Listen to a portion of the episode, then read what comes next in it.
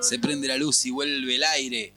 Tenemos un nuevo espacio, una, una forma distinta de ver la música, de poder compartirla. Un nuevo bloque, un bloque al cual han denominado, han denominado, porque esto ya nos excede rotundamente y la verdad es que eso me encanta. Conversaciones en la periferia. Hablemos de... Pero antes de saber de qué hablar, presentarlo. Músico, compositor, cantante, guitarrero, escritor. ¿Te falta mecánico de auto y estamos completos?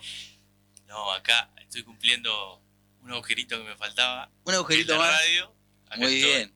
Con nosotros tenemos Y a. próximamente, punto suspensivo. Porque- vas muy rápido, vas muy rápido, pero no está mal.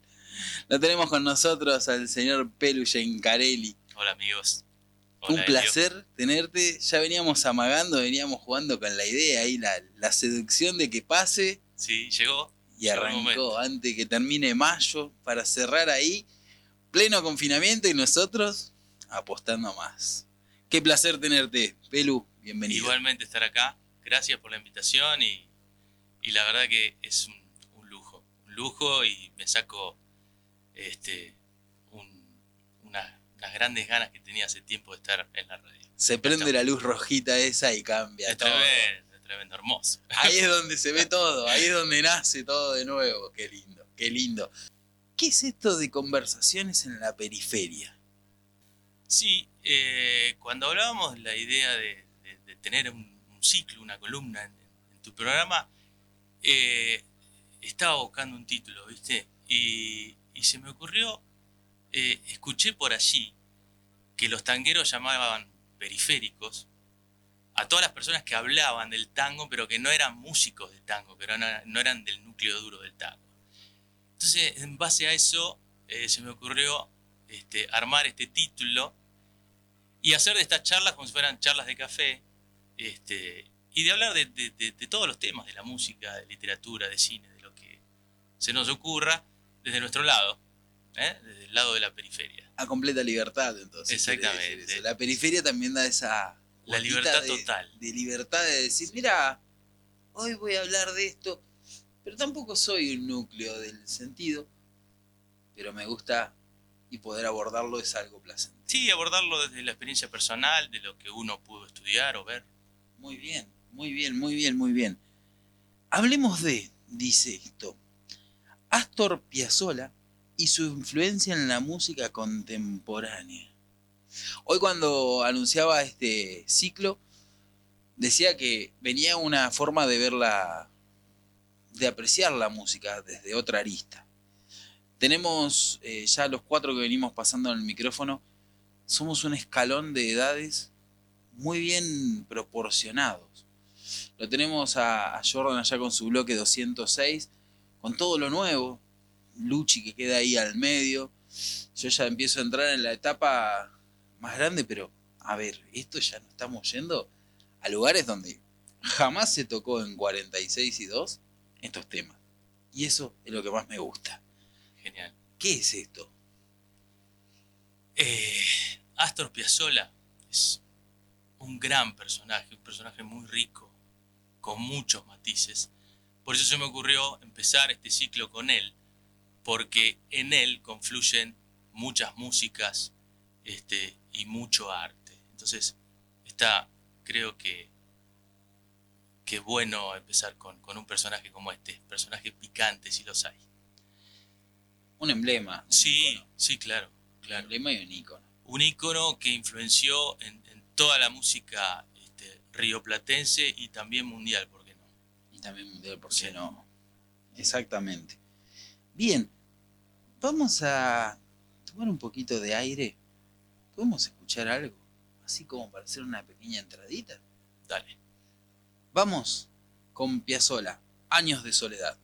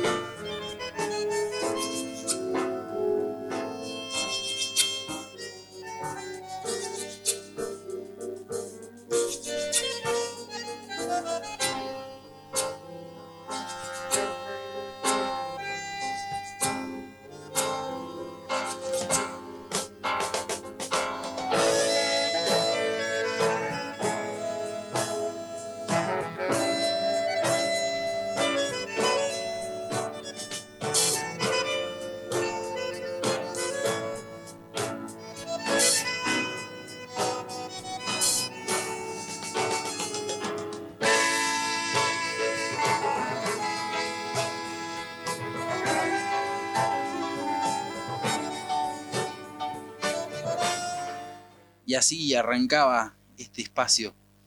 Años de soledad. ¿Por qué? Años de soledad eh, forma parte del disco Reunión Cumbre que Astor graba con Jerry Mulligan.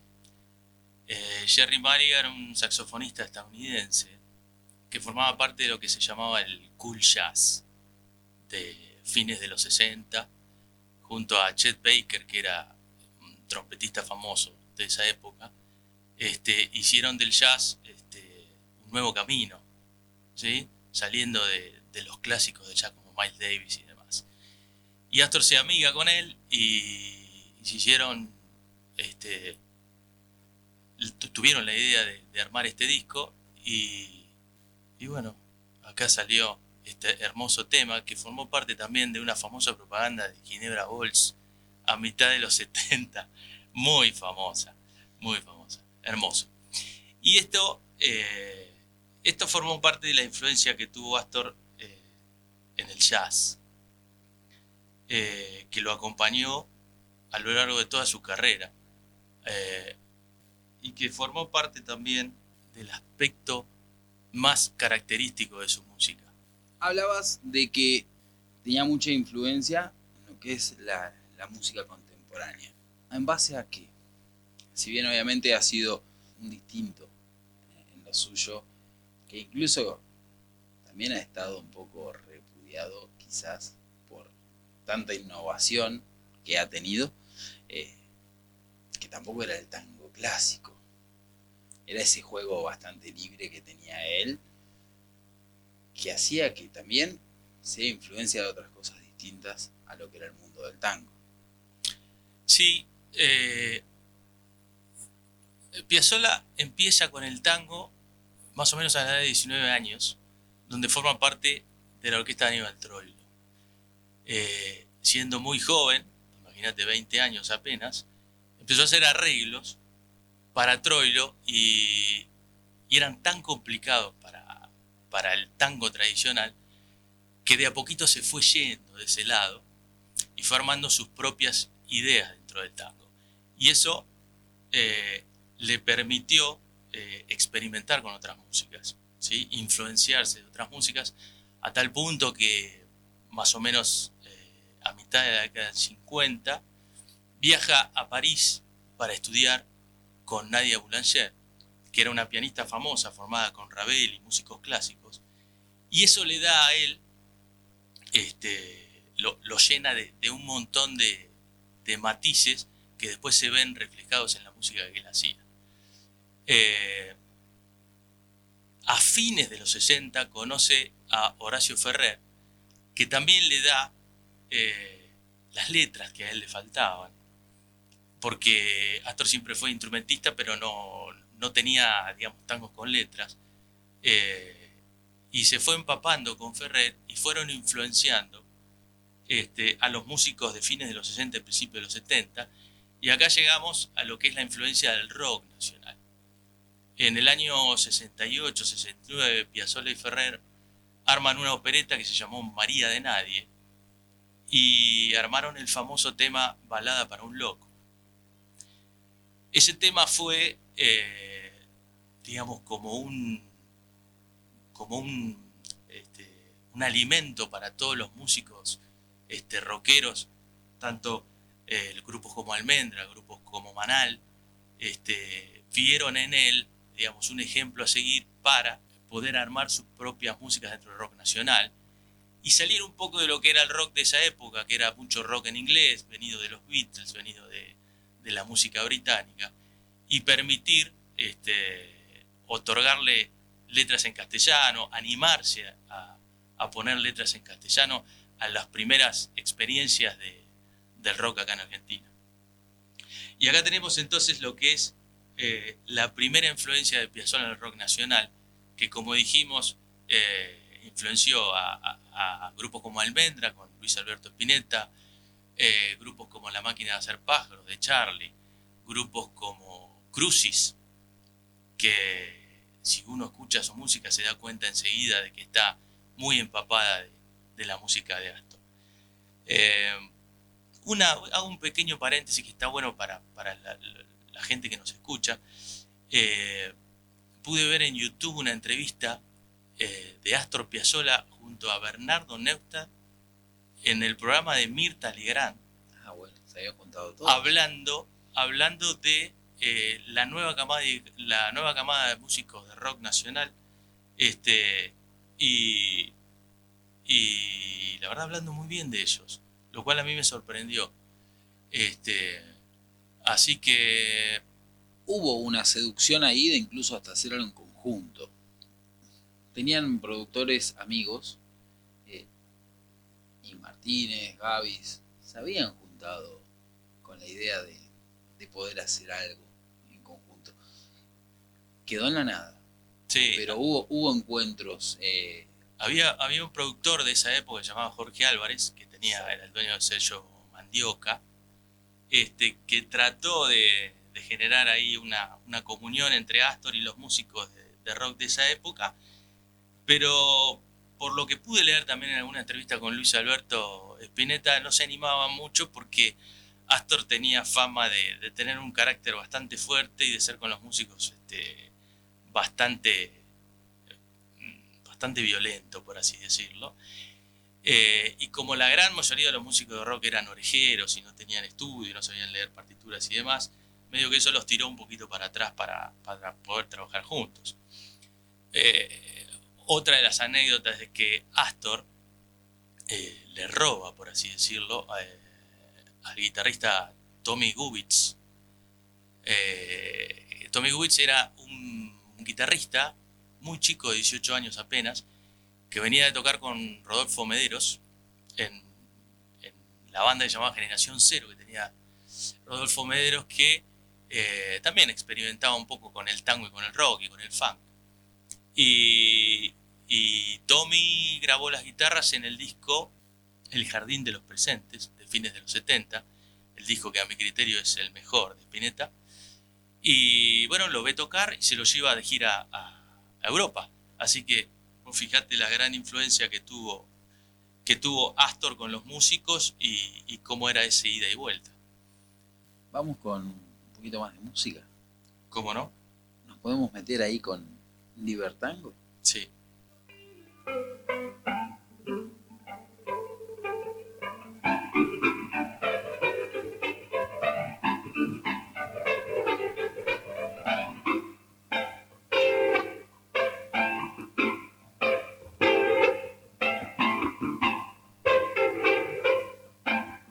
Mm-hmm.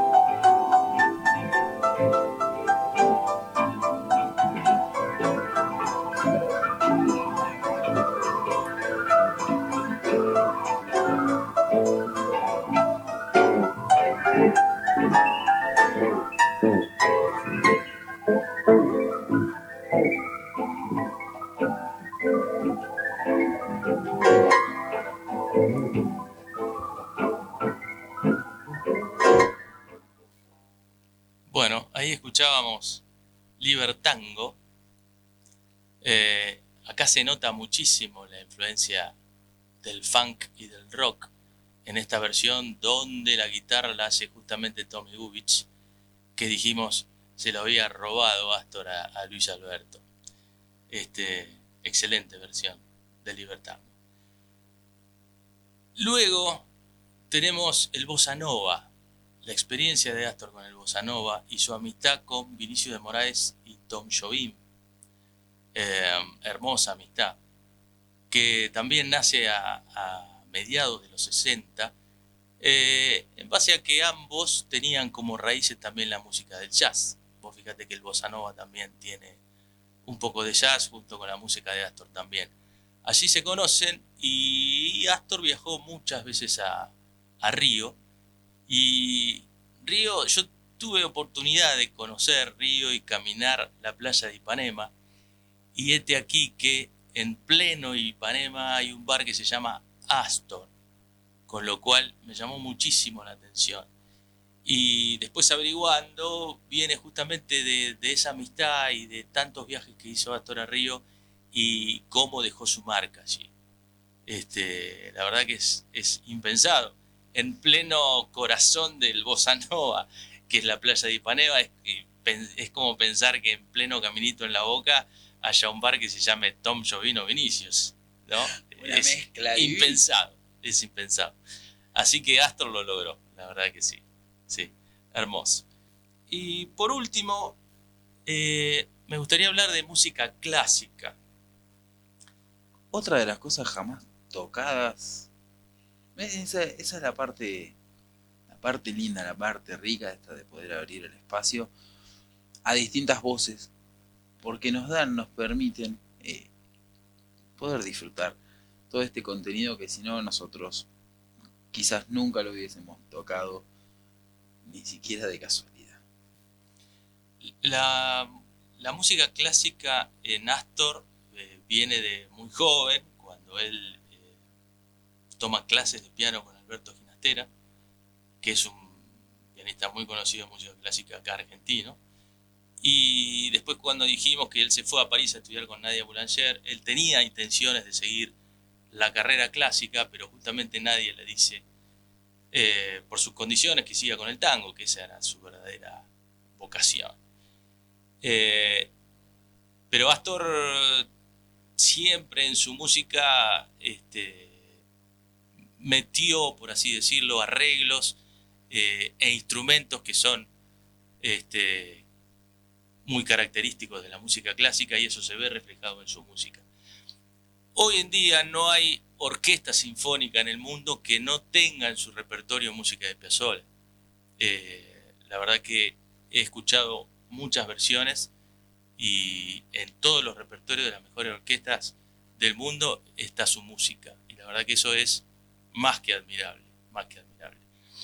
Eh, pude encontrar eh, tema más famoso, que es Adiós Nonino, una versión que hizo André Rieu, que es un violinista europeo eh, muy famoso, que es una bellísima versión, bellísima versión de Adiós Nonino, que saca un poco de la versión clásica que todos escuchamos siempre. Así que cuando quieran, la podemos escuchar.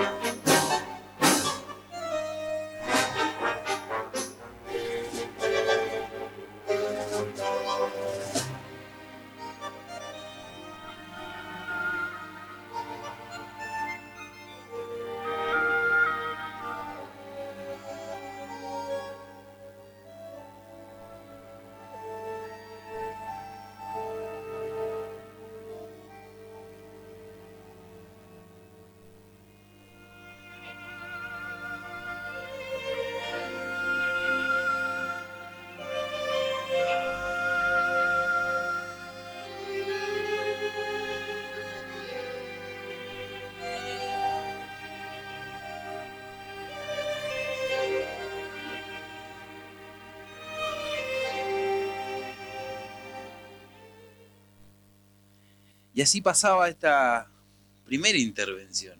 Digamos primera, esperemos que esto haya llegado para quedarse a largo y tendido.